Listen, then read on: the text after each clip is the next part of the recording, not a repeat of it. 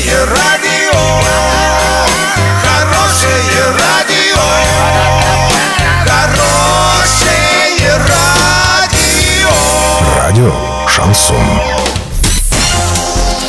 В студии с новостями Александра Белова. Здравствуйте. Спонсор выпуска «Строительный бум» ИП Халикова РМ. Низкие цены всегда.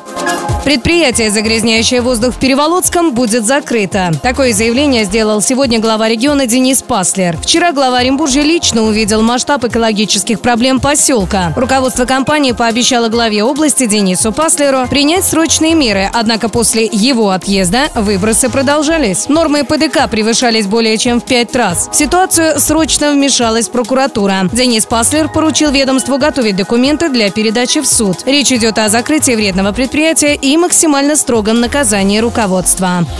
Вот уже четыре года жители Орска ждут обещанный депутатом Госдумы Виктором Заварзиным цирк «Шапито». Каждый свой приезд он говорит о нем, но строительство так и не началось. Теперь же он заявил, что деньги выделялись, но область решила закупить на них спецтехнику для уборки улиц.